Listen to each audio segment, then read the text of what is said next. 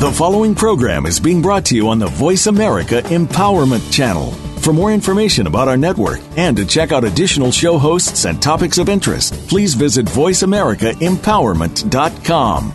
The Voice America Talk Radio Network is the worldwide leader in live Internet talk radio. Visit VoiceAmerica.com. The views and ideas expressed on the following program are strictly those of the host or guests and do not necessarily reflect the views and ideas held by the Voice America Talk Radio Network, its staff, and management.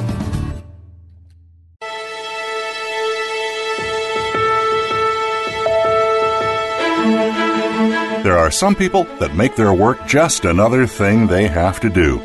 And there are those that make their work something that they want to do. Welcome to Working on Purpose with your host, Elise Cortez. In our program, we provide guidance and inspiration from those people who have found deeper meaning and personal connection to their work life. It's beyond 9 to 5, it's working on purpose. Now, here is your host, Elise Cortez. Welcome back to the Working on Purpose show. Thanks for tuning in again this week. I'm your host, Elise Cortez, joining you from Dallas, Texas, my home base. As you know by now, if you've been tuning in, the show is all about the world of work and how we might be able to help people derive a more meaningful experience from the work that they do. As today is Veterans Day, we have a special pause to consider what it really means to serve your country and even die for it. All of us have someone in our lives today to remember and to thank for their service to their nation. Our focus in this conversation is on the experience of service and how we can help support our veterans when they return from duty. So this week we get to talk with one of my most favorite veterans who served her country for mm-hmm. 25 years.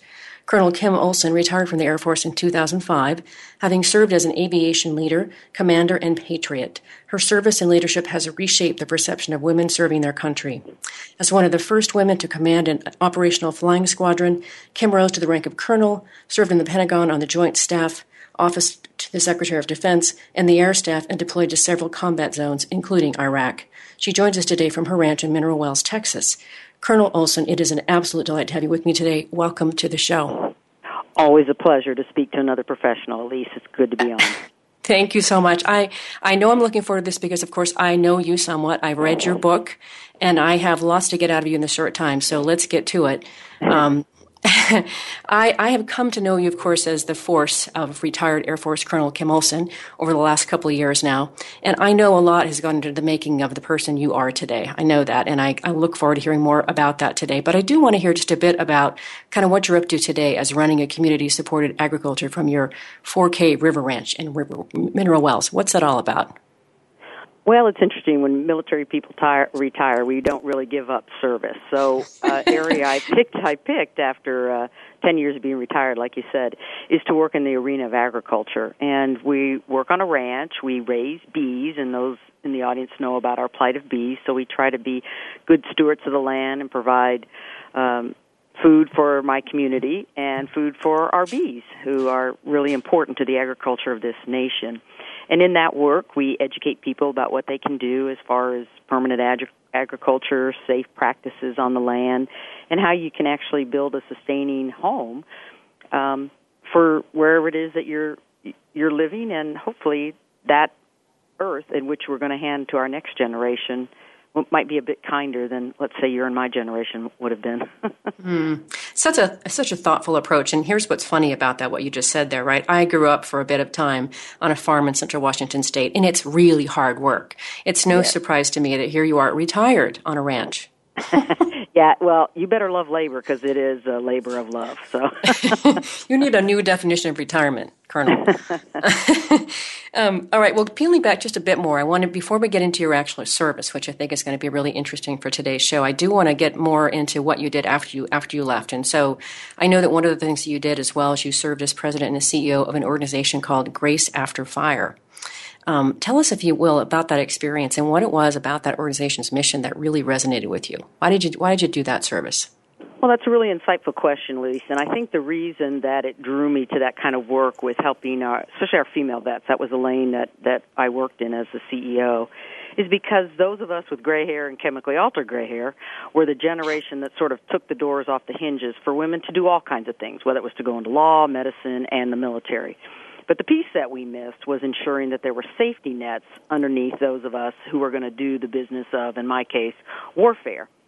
The Veterans Administration System, which has been set up for many years, has worked, although some would argue how hard, uh, in helping our male veterans who have been, you know, um, suffered the traumas of war, because war is brings out the worst of humanity and the and the best of humanity. And so those that understand the human heartbreak that is war needed services when they came back, whether it was World War II, Vietnam, Korea, Desert Storm, and now, of course, the Iraq and Afghanistan conflicts.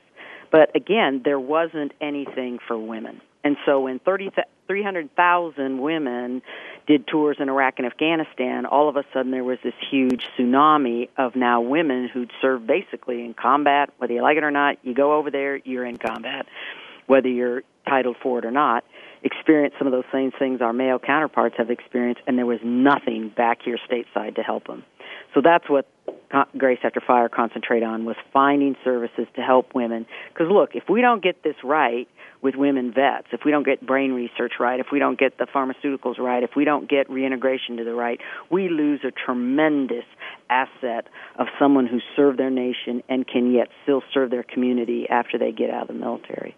Mm-hmm. So, what kind of services did you provide for them? Well, a lot of things. Number one, our, our first thing was to, I love this word, was to educate and agitate. You know, and I'm, I do that very well. I have to yes, you do. Kind of like a washing machine. And so you go up and you, you begin to talk to folks about the issues that face women vets and some of the, the services that were lacking in their recovery process.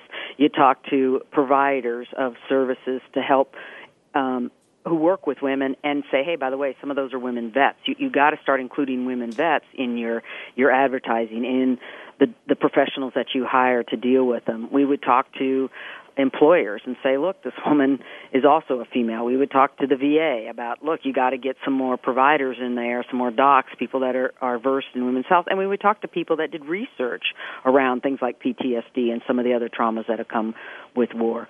So we did a lot in the advocacy side, and it took footing, especially in this great state of Texas, where you know we have the largest population of women vets right now resides in our state, and so I think the state has really stepped up. Now we got a ways to go, but it really stepped up in putting money behind outreach for women.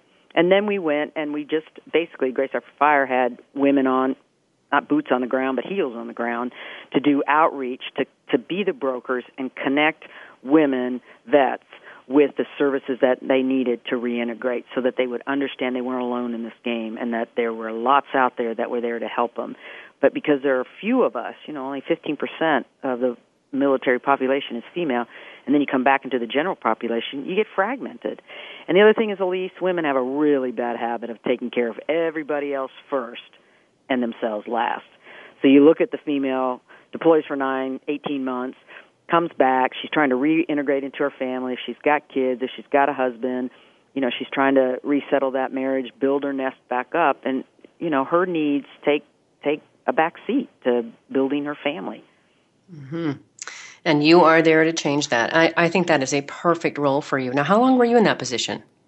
I was there for five years, and then, like any good boss, you should know when it's time to hand it off to the next person because if you're not training your replacement, you're just holding up space. So, the Grace After Fire is being run by a fabulous woman down in Houston now. Mia Williams is her name, and you know you can read anything you want about about the organization, GraceAfterFire.org, and she's the generation that really took the blunt of Iraq and Afghanistan. So it, it makes sense that the organization that would should be run by someone in that generation. Mm-hmm. I really appreciate and applaud that. Of course, you had that foresight and you passed the baton as you did. I think that does indicate uh, the true mark of a leader. I'm not surprised, but I, I appreciate that about you. yeah. yes, the women, a few words. That's very hard to get a hug or a, a, a okay from you. I know. it's the pilot um, training in me. We don't chit chat on the radios very long. I, get in, you get I, out. That's how it works. I know. I know this about you. I, it's one of the more endearing things about you. Um, well, before you got into that, what I thought was interesting, I mean, you come right out of the military and then you get into education. And I, what, I didn't know this so much, we haven't talked about it too much, but you served as the director of human resources for the Dallas Independent School District, and you were even elected to the Weatherford Independent School District Board of Trustees. I think it was both in 2007. So first, why education and how did you get those positions right out of the military? Well, I had I knew I was going to get out of the military, and there's a uh, program called the Broad Foundation, and what they did is they sought out leaders in the non-traditional, what you would call people who hadn't grown up in the education system, military business, law, and they said, "Look, we need we need some outside look into our public school system, especially those huge urban school settings." And so, for one year, I went to a course on uh, the Superintendent's Academy, it's called, and the idea is to try to inculcate leaders into the public school system arena.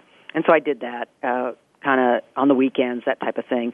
And so when I rolled out of the military, they one of the things they do is they help place you. And when uh, the superintendent at Dallas ISD needed some help, uh, they called us up, called me up and said, "Hey, would you consider HR over in Dallas?" And so we interviewed, and and he um, he hired me. So for two years, I worked over at the Dallas ISD, and you know he he changed a lot of things. I I think uh, Superintendent Hinojosa is kind of a forward leaning kind of guy, and it was a fascinating endeavor for two years. And at the same time as it it would as it would be. I, I was elected to the school board at Weatherford, so I got the dynamic of being an administrator of a large urban school setting and being an elected official on the board, sort of the other side of the fence, if you will, of a small suburban school setting. So it was really a, a fascinating journey into and a, a fire hose effect into the the realm of the education arena in today's in today's school systems. Mm. So two things come to mind. One, since Hinojosa is back, that means you have to come back, right? well, he can always give me a call. He knows my number.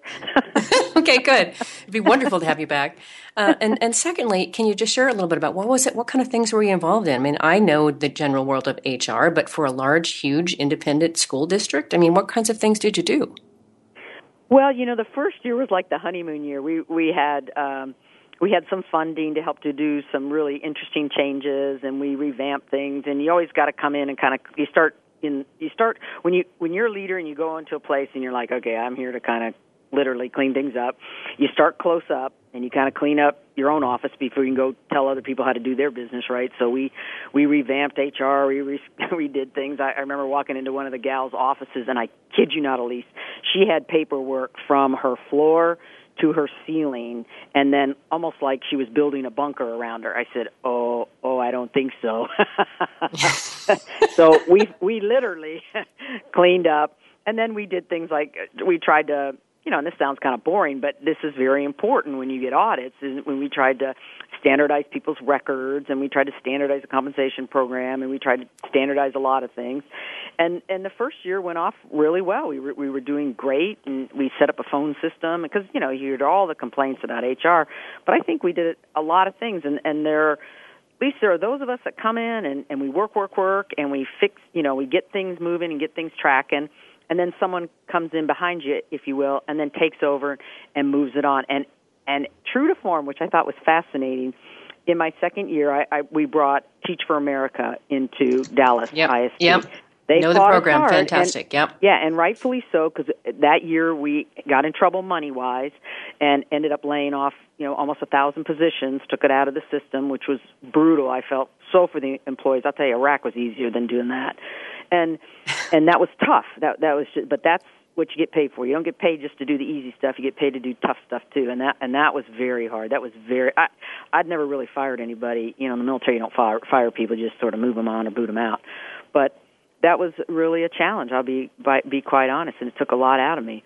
And mm. but the interesting part is the kid that I worked with to bring Teach for America into into Dallas ended up being then the next HR. So I thought, oh, that's kind of cool. So, you know, even though you're not there to maybe reap the rewards of all your hard work, it's kind of like farming. If I could bring it back to that, sometimes you plant the field, you know, sometimes you plow the field, sometimes you plant the seed, sometimes you fertilize, the snot out of it, and then you got to kind of leave it alone. And it'll rain, and the sun will come, and you may not be there when all the crops come back up. And that's kind of how I, I view my time at Dallas. I think there's wonderful crops blooming all over that place, and I'd like to think I was one of the plowers and the planters of it. Mm-hmm. Mattering and making a difference still. The legacy goes on. What I also find, um, I guess, um, happy about that whole thing, or encouraging, I should say, is that, that it sounds like they were open and wanted another perspective, that being, you know, the military. If that was the case. I'm happy to hear that because as a person who spent many years in recruiting, what we often see in organizations is they don't want you unless you've got your their particular industrial experience. And yeah. I think it's wonderful that they said come in with a fresh perspective. I hope that we're getting more of that for our, our veterans as a, you know going back to the idea of support. What do we do to support these people when they come back? I'm hoping that more and more organizations are open to that. I don't know if they are, but we'll get more into that later. But a perspective on that, or do you think that employers are open to veterans?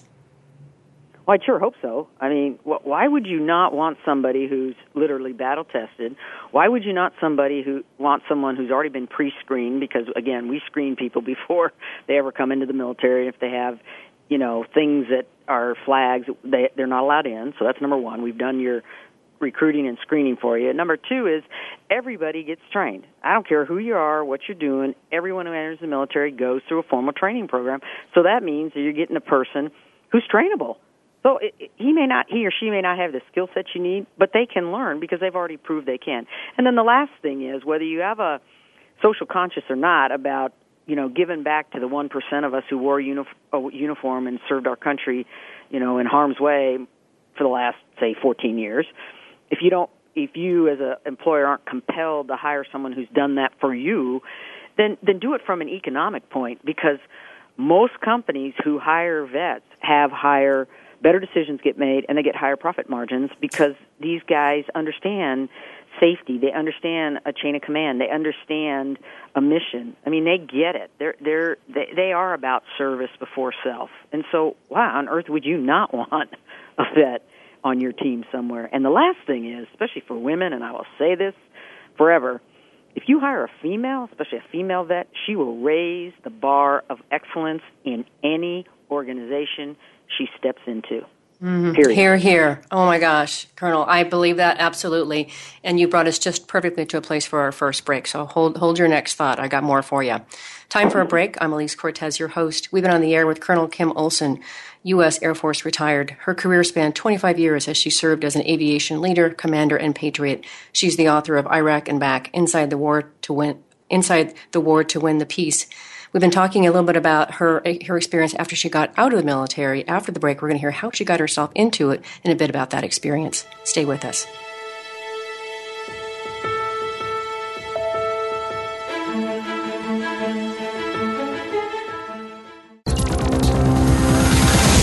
It's your world. Motivate, change, succeed. VoiceAmericaEmpowerment.com.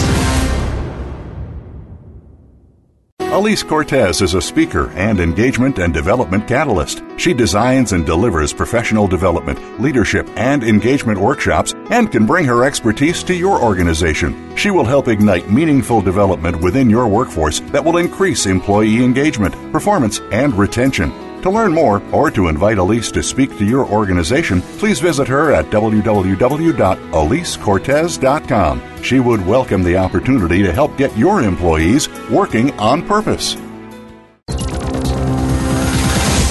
It's your world. Motivate, change, succeed. VoiceAmericaEmpowerment.com.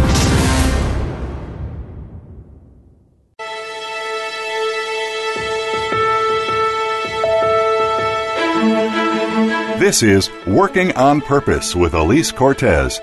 To reach our program today, please call in to 1 346 9141. Again, that's 1 346 9141. You may also send an email to Elise, A L I S E, at EliseCortez.com. Now, back to Working on Purpose. Thanks for staying with us and welcome back to the Working on Purpose program. We're here with Colonel Kim Olson.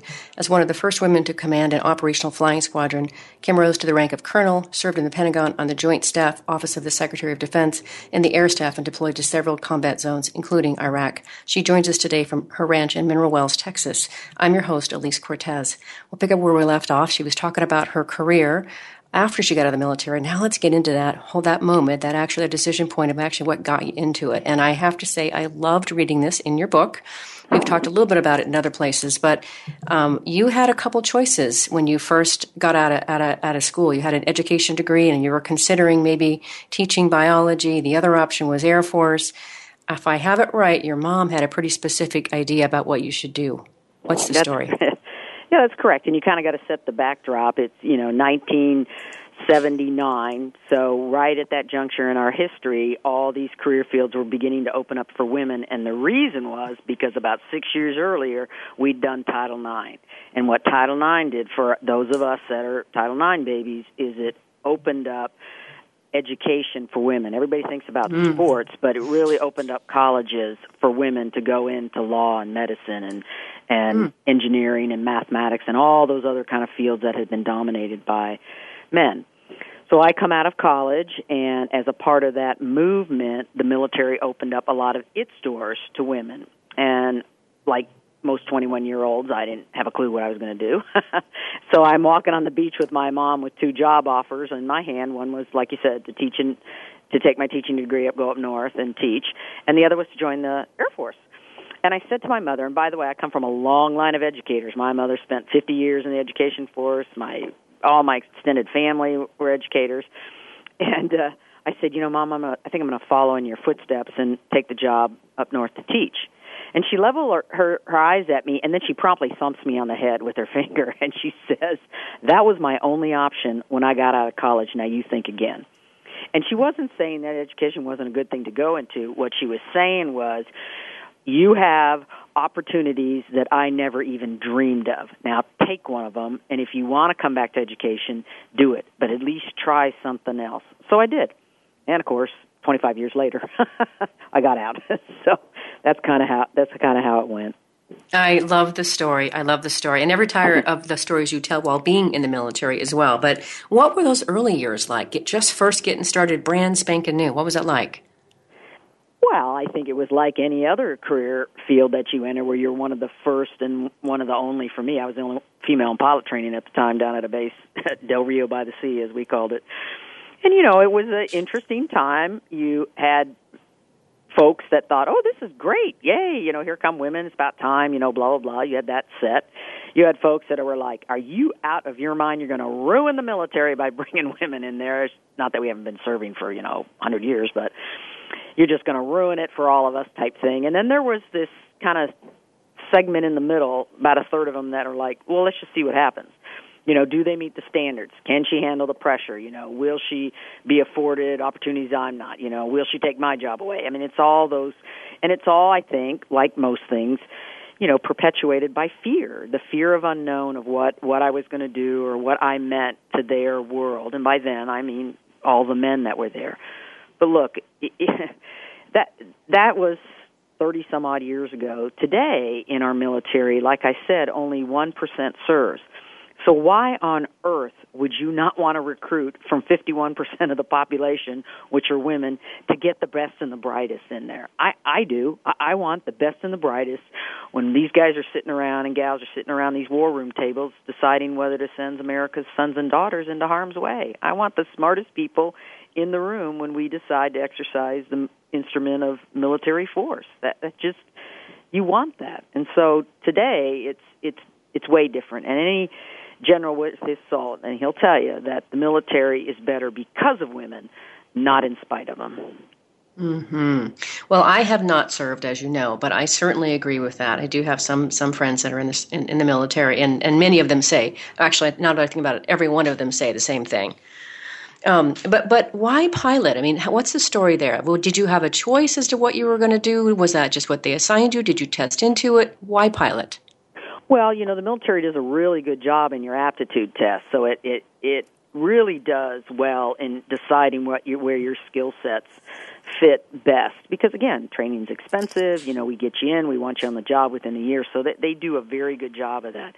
And when I first went in, they were just going to because women weren't allowed to enter from you know, kind of off the, off the street and go right into pilot training. So when I took the test, I obviously tested well, and I was an athlete, and I, you know, I was full of, you know, piss and vinegar. So I thought, well, I could do this, and went down and said, "This is what I want to do." Oh, we don't, we don't let, we don't let girls do that. I'm like, well, why not? Well, you have to take all these tests, and you got to pass a physical, and this. I said, okay, well, I'll go do all that. So I went all and did all that, and they still wouldn't let me in. So I said, well, you know, this is just not fair. you know, I'm all of 21. This isn't just, this isn't fair. so somebody says to me, well, go down there and talk to this Colonel Rush. I'll never forget this guy's name.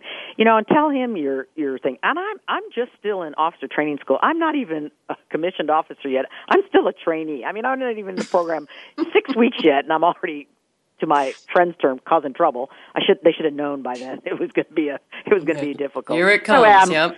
I march my you know little naive self down. It's hi sir, you know I did this and I did that, and la la la. And I said, and this is just not fair. You know I should be able to fly because I'm I'm just as qualified as these guys did. So a lot of it was just being naive about what you could and could do. Anyway, long story short, two weeks later he calls me back down to the office. They go, and all the trainers like, oh my god, I can't believe you went down there. That was the IG, the Inspector General. I didn't know that. I wasn't suave enough to know that. And to his credit, this is why you got to have enlightened men on your side. He said, you know what? he goes, you're right. It isn't fair. And we, the Air Force, are going to change our policy to allow people who are qualified to come into pilot training from where I was in the training. So, unbeknownst to me, I sort of changed policy in, in the beginning. And then that, that just, what happens is when you're the first of something, then you're always the first. Because the military is a closed personnel system. So people don't come in the middle. We everybody grows up from the bottom. So if you're the first at something, like say the first one of the first generation aviators, you're going to be the first captains, you're going to be the first flight commanders, you're going to be the first instructors, you're going to be the first commanders, the first colonels. It, it's just the way it's going to be. And so that became my my path. And my hope is I like I said, I didn't just open doors, I took them off the hinges for gals behind me. What I love about that story, there's many things to comment on there, but what I love about it, of course, is it starts off with the whole idea of ignorance is bliss, right? Yeah. uh, but, but then it goes further because that whole thing, I think so many of us constrain ourselves all over our lives and our world and in our work because we think we're not supposed to ask, where we've been told not to ask. And in your case, it never occurred to you not to ask. And I think there's a lot to get just from that right there. Love that. Yeah. Love that message. Why would they not want you? I mean, think about it. Why wouldn't you want? Why would you not want me? you know, that's a great thing for women to ask themselves. Why wouldn't you want me? Look at look at me. You know, there's nothing wrong with that. I mean, we're not talking about being asked to the prom, people. We got to get over that. You know, it's I, like, yeah. Of course Let's just grab a handful and take them with us to the to the prom. I like that better. Uh, well, later in your career, you actually you you trained other pilots. I know you've got some great stories about that. But so when and how did that happen? And what was that experience like? Well, you you do a bunch of different assignments, and in the flying world, you can fly different aircraft, and and within that aircraft, you can become an instructor pilot, you can become a, an evaluator, you can become all kinds of things. We have all kinds of paths that you take within the flying world, and it's a natural sequence that as you acquire time and and age and maturity, you become an instructor. So I was an instructor in a T-38, which is a supersonic jet trainer that we have, and I was I did that for about five years, and then brought on what was called the T1, which is like a business jet, and that's what we used when we did crew training. And and then you instruct in my primary weapon system, which was the KC-135, which is the airborne refueling platform that we have. We pass gas in the air. That's that's a joke. and that's you know that's the one that sends you off all all around the world and deployed, and you know sends you off to war with that puppy. And that's what I ended up having my command tour, which is the which is the abyss for any most flying officers is to command an operational flying squadron. This is what you work for almost 15 years to do. And it was interesting, least, because when we have this whole ceremony when that occurs, and we have this little flag, it's called a guidon, and it's the flag of your squadron and the old commander passes it to your first shirt enlisted guy, and then he passes it to you, and it is the symbology of the changing of command. Mm-hmm. And in that moment, I'll never forget. It was a beautiful day. We're up on a platform, jets are in the background, audience, my family, everybody's in front of you. And I'll tell you, Lisa, when that guy went to hand me that guidon, I about ripped it out of his hands. I was like, "Give me that thing," you know. and, but it was, it was.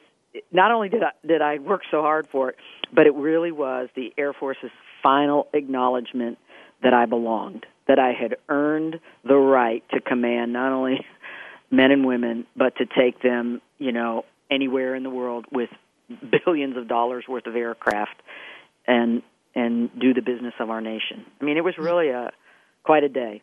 Mm. It, it just was.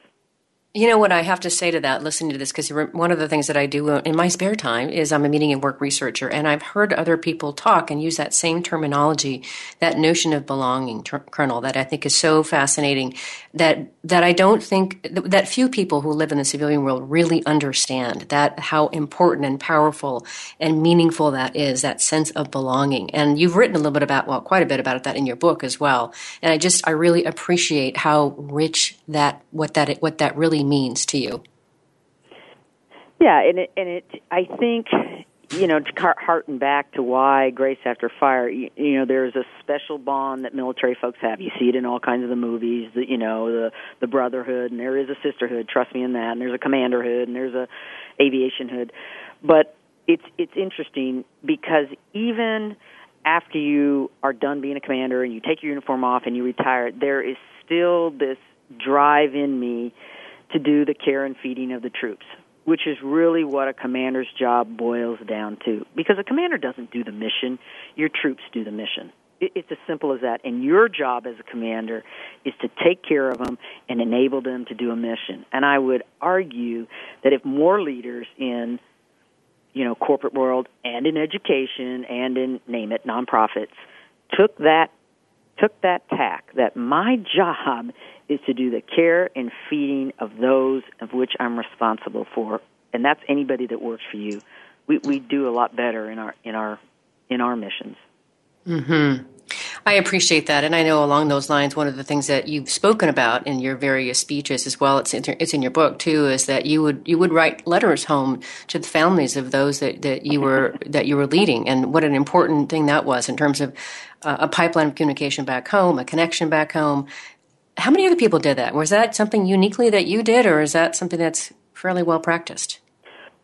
Well, I, I just figured I needed all the help I could get in commanding, so why not enlisted families? I mean, think about it. The, these folks that work for me, for the most part, they're between the ages of 18 and about 21. Now, in the Air Force, we're a little bit older. Our average age sits around 26 because you got to go to college, and, and most of our folks are officers. But it's like parents are still very powerful in in their children's lives.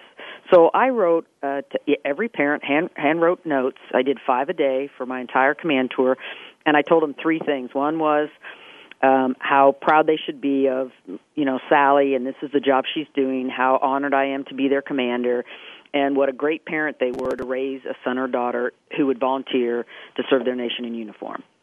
But the unintended consequences of that was that many of the parents would call their their children, you know, and say, "Oh, we just love that Colonel Olson. You better not do anything wrong. I'll tell you what." And it became I had no trouble because all I had to do was look at a a troop and say, "You know, if you don't knock this off, I'm going to call your mom." And they're going, "Oh, God, oh God, don't call my mom. She loves you. She'll kick my butt." You know, so it really became it really became quite a an interesting dynamic. And then other things happened. I'll tell you two stories. One was and these are true stories. My ops officer came in to me. He was a guy, and I mean, he had absolute tears in his eyes, and he said, "You wrote my dad," and I'm like, "Uh oh."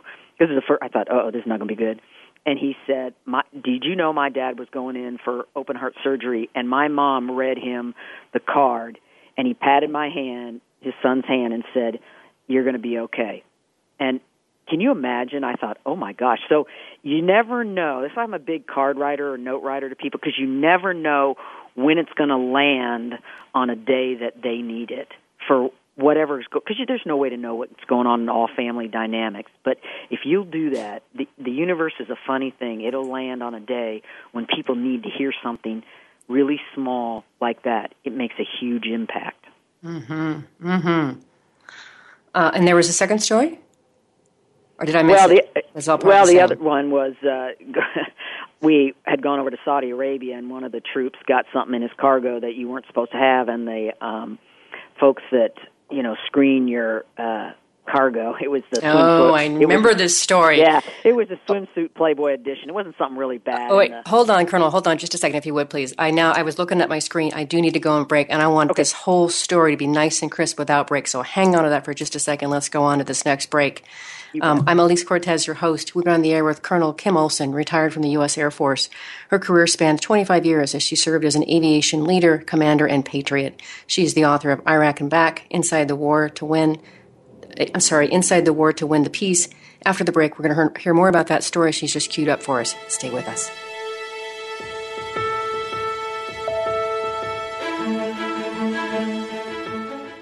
Follow us on Twitter for more great ideas at Voice America Empowerment. Elise Cortes is a speaker and engagement and development catalyst. She designs and delivers professional development, leadership, and engagement workshops and can bring her expertise to your organization. She will help ignite meaningful development within your workforce that will increase employee engagement, performance, and retention. To learn more or to invite Elise to speak to your organization, please visit her at www.elisecortes.com. She would welcome the opportunity to help get your employees working on purpose. Follow us on Twitter for more great ideas at Voice America Empowerment.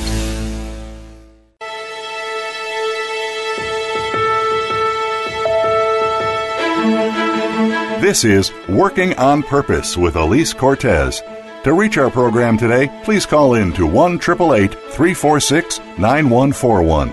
Again, that's 1 346 9141.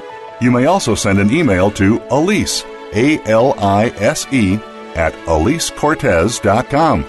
Now, back to Working on Purpose. Thanks for staying with us and welcome back to Working on Purpose. I'm Elise Cortes, your host. We're here with Colonel Kim Olson. As one of the first women to command an operational flying squadron, Kim rose to the rank of colonel, served in the Pentagon on the Joint Staff Office of the Secretary of Defense and the Air Staff, and deployed to several combat zones, including Iraq. She joins us today from her ranch in Mineral Wells, Texas. We've been talking a bit about some of her service while in the military, and she was just about to tell us a really funny story, which I've heard before. I think you'll enjoy. Colonel, take it away. Well, we were deploying to Saudi Arabia, like I said, and one of the things is you can't bring any kind of uh, anything that shows skin, basically. And you briefed us, and you briefed us, and you briefed us, and sure enough, we end up. I'm sitting in my office, and my command sergeant, we call him the first shirts, came in. He said, "Well, I got good news and bad news." I said, "What's the what's the good news?" He said, "Well, everybody's good and accounted for, and on and on." I said, "Well, what's the bad news?" He said, "Well." The guys that screened the luggage, they uh, found a Playboy swimsuit edition you know, video. And I thought, oh crap. He said, yeah, and they've confiscated the pallet. I said, oh, okay. I said, well, what's what's the bad news? He goes, your your luggage was on it. I go, what? I said, bring the kid in here. So anyway, I bring this kid in, and you make him stand at attention in front of your desk, and the sergeant stands behind him. One, if the kid faints, or two, if the comes over the table at you. So I'm barking at this kid. I'm reading him the riot of act, how he shamed the squadron, he shamed the Air Force, and he shamed the United States of America, and blah blah blah. And we're guests in this country, and this, that, and the other thing. And he's doing good, man. He's standing there just at a brace. And normally I can drop him to his knees. I looked at him. I said, "And if you don't straighten up, I have a right mind to call your mother." And down he went. He goes, "Please don't call my mom. She will be so upset with me. She just loves you. Please don't call my mom. I'll do any detail." I go, "Get out of my office," you know. And the sergeant goes, God, that was really good. I said, I know. so, anyway, that's, that's a true story. So, anyway. so, many. I mean, these are the kind of things you know. For for listeners, I've had the privilege of, of sitting with the colonel for, for a few sessions here and there as we as our paths have crossed, and I make her tell stories like this because they're wonderful. So, thank you for sharing that one. Again, I never tire of it. He might, maybe, uh, tired of hearing it, but I don't. Um, okay, a couple things. We don't have too much more time left here together, so I want to extract more out of you. But let's go into your book really quick. I really enjoyed your book for a couple reasons. One, it really is, it's very real, it's very down to earth, and it's nicely written, Colonel. I, I appreciate your writing style and, and that you let us in. Um, and I appreciate also that your communication, you know, you shared various letters that you'd written back home and just things, and they, they helped us understand, you know, that you're that you're a wife and a mom and with two children, and you were managing all that and handling all that while you were deployed. It was amazing. Um, but there's one part in there where you were trying to explain to your daughter that you're in a palace in Baghdad, um, sort of, kind of, not so much. Um, but what was it like for you to write that book, and what were you trying to convey? Well, I think a, a good question, and I appreciate your kind words around the book, for especially for a first-time author. Uh, and my advice would be, if if you struggle with anything in life, like war, it's good to get it out of you. And that's what that was the genesis of it. It was just a place to put down things I'd witnessed, um, things I felt. Um, I, I wasn't a journal person who journaled. That wasn't one of my things that I ever did. But some historians said someday, Kim this will mean something. So write down what you see, especially in these early days. And and he was right. And like I said, I wrote in my son's fifth grade composition book. You know, he had one of those composition books, those marble colored things. And so I wrote many of the stories while I was in Iraq. So they were at the moment, if you will. Then when I got out of the military in 06 or 05, you know, you're you're trying to put it all together in a in a just in a story. And so that's what I did. I said, well, let's intertwine the visit to Iraq, my work in Iraq, with my career as a pilot, and that's what the story does. And my hope was to bring you there and help you understand what what war is like and what these troops go through and what it's like to be a woman and yet what it's like to be just someone who wears a uniform trying to do the right thing in a whole different world in a whole different country.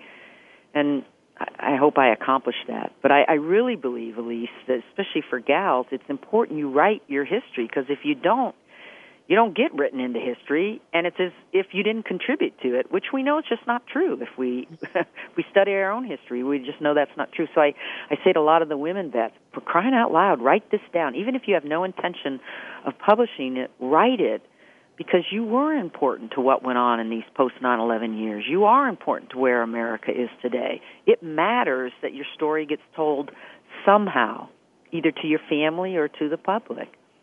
Mm-hmm. That is such a great point that if you don't write your history, it might not actually ever get conveyed or remembered. That's so important. Oh my gosh, I'm glad I asked that question. Thank you.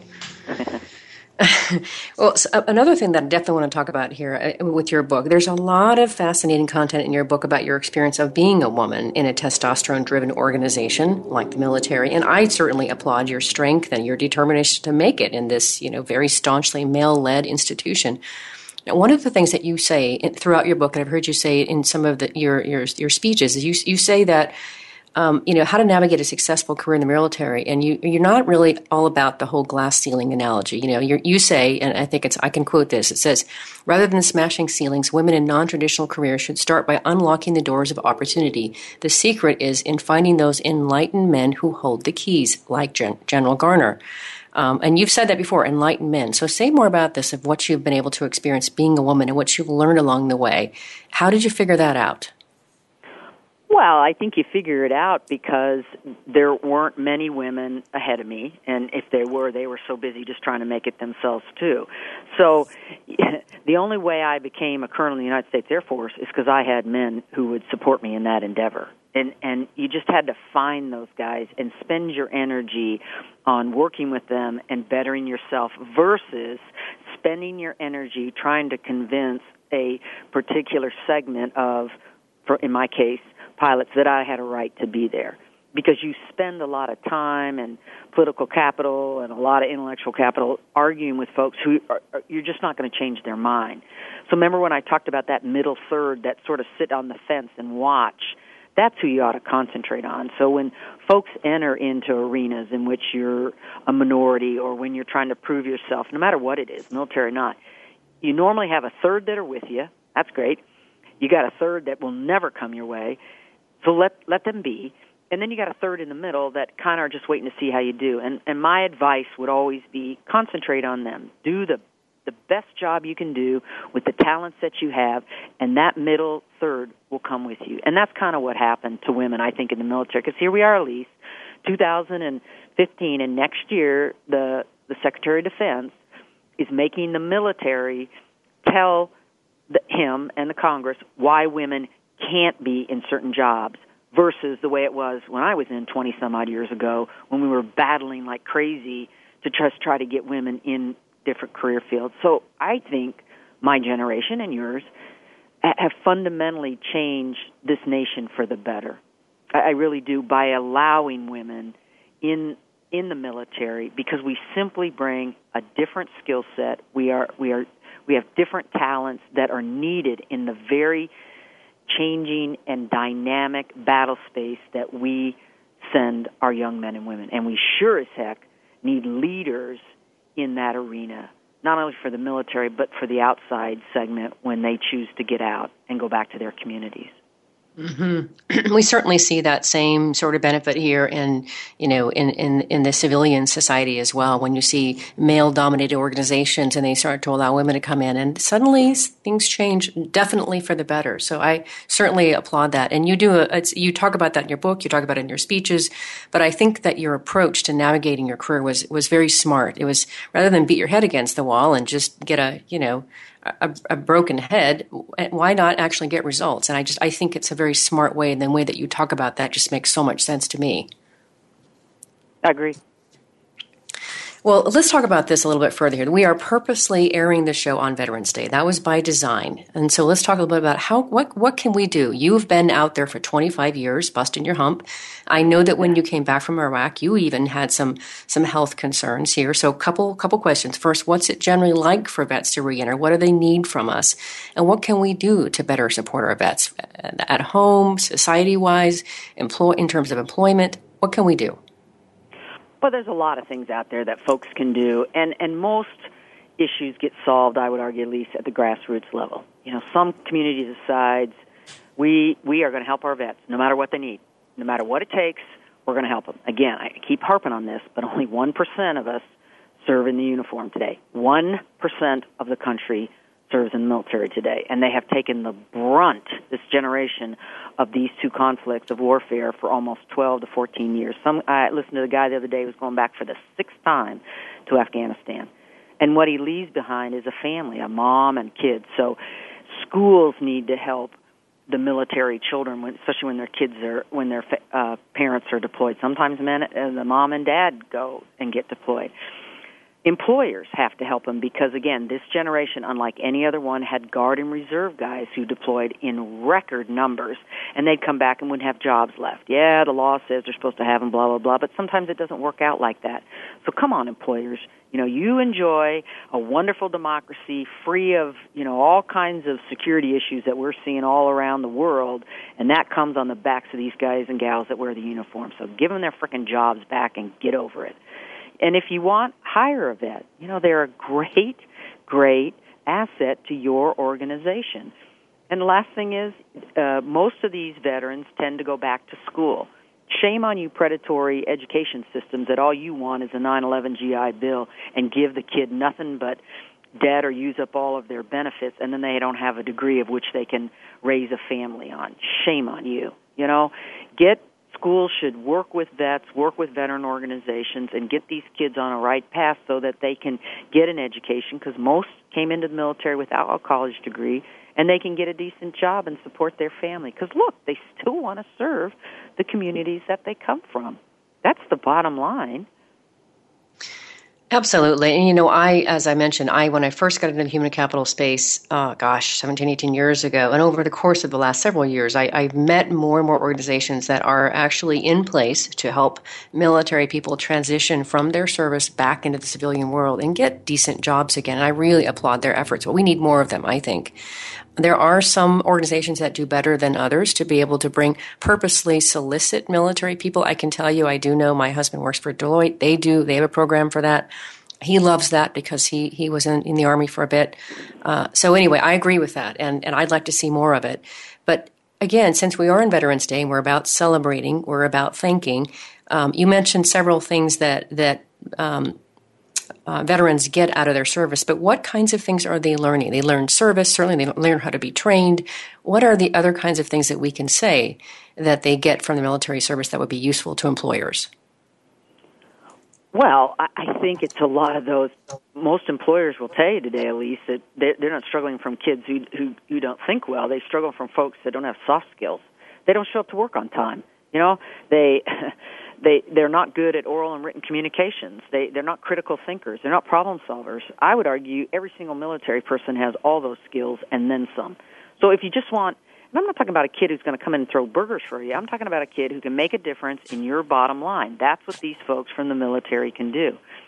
And think about it. If you're if you're willing to volunteer and and know you're going to deploy, then that means you're a committed kind of person. And don't you want committed people working for you and what whether you're making furniture, whether you're, you know, a manufacturer, whether you're in high tech. And that's the other thing. You know, you talk about a technically savvy um individual, almost all military folks have to be technically savvy because that's how our weaponry is today, and that's how all of our education systems are in the military. So now you got a kid that knows all about IT. They have wonderful things to offer. Yeah, infantrymen can break down a, a weapon in 60 seconds, put it back together again, and you say, well, how is that transferable to the civilian skill set?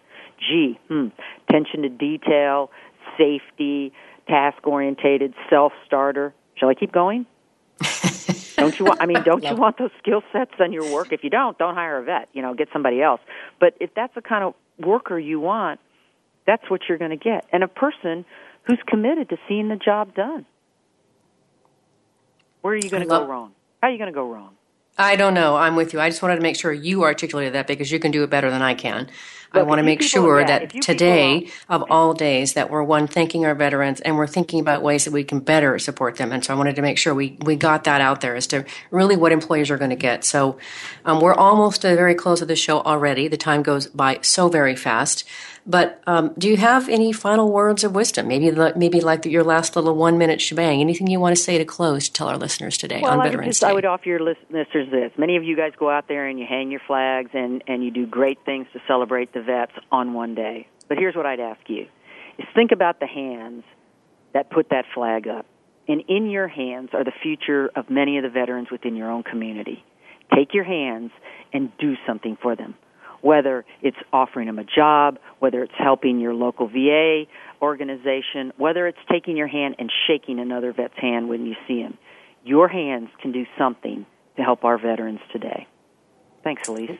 Oh my gosh, what a wonderful close, Colonel Olson. Thank you so much for being here with me today.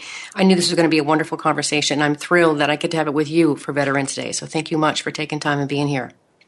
Thanks for hosting and thanks for recognizing vets, Elise. We appreciate it. Absolutely. Um, I want to make sure that people have the ability to find you and talk with you if they want to connect with you again. So I, I, certainly thought I would send them to Amazon for your book, but is there another place that they can go if they do want to connect with you? I don't know. What do you think? Like, where do people go? Like Facebook or something? Uh, you're on. You're not on LinkedIn, right? No, I'm a I'm okay. A, I'm a non. Um, well, then I think they should just go to Amazon and get the book. That's a place to start. Then, um, okay. and if anybody wants to somehow to be connected to her, you can always contact me, the host, and I'll I'll make the connection for you. So if you have any questions, want to follow up, or tell her what an amazing job she's done she's done for us and our country, you can just reach me via my host page, and I'll make sure she gets the message. But such an important conversation to have on such an important day. Today's Veterans Day. Thank you all servicemen and women for your service and dedication to this country. Happy Veterans Day. See you next week.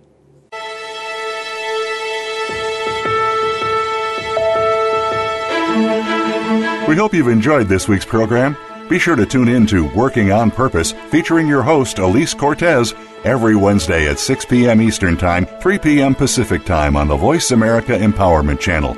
This week, find your life's purpose at work.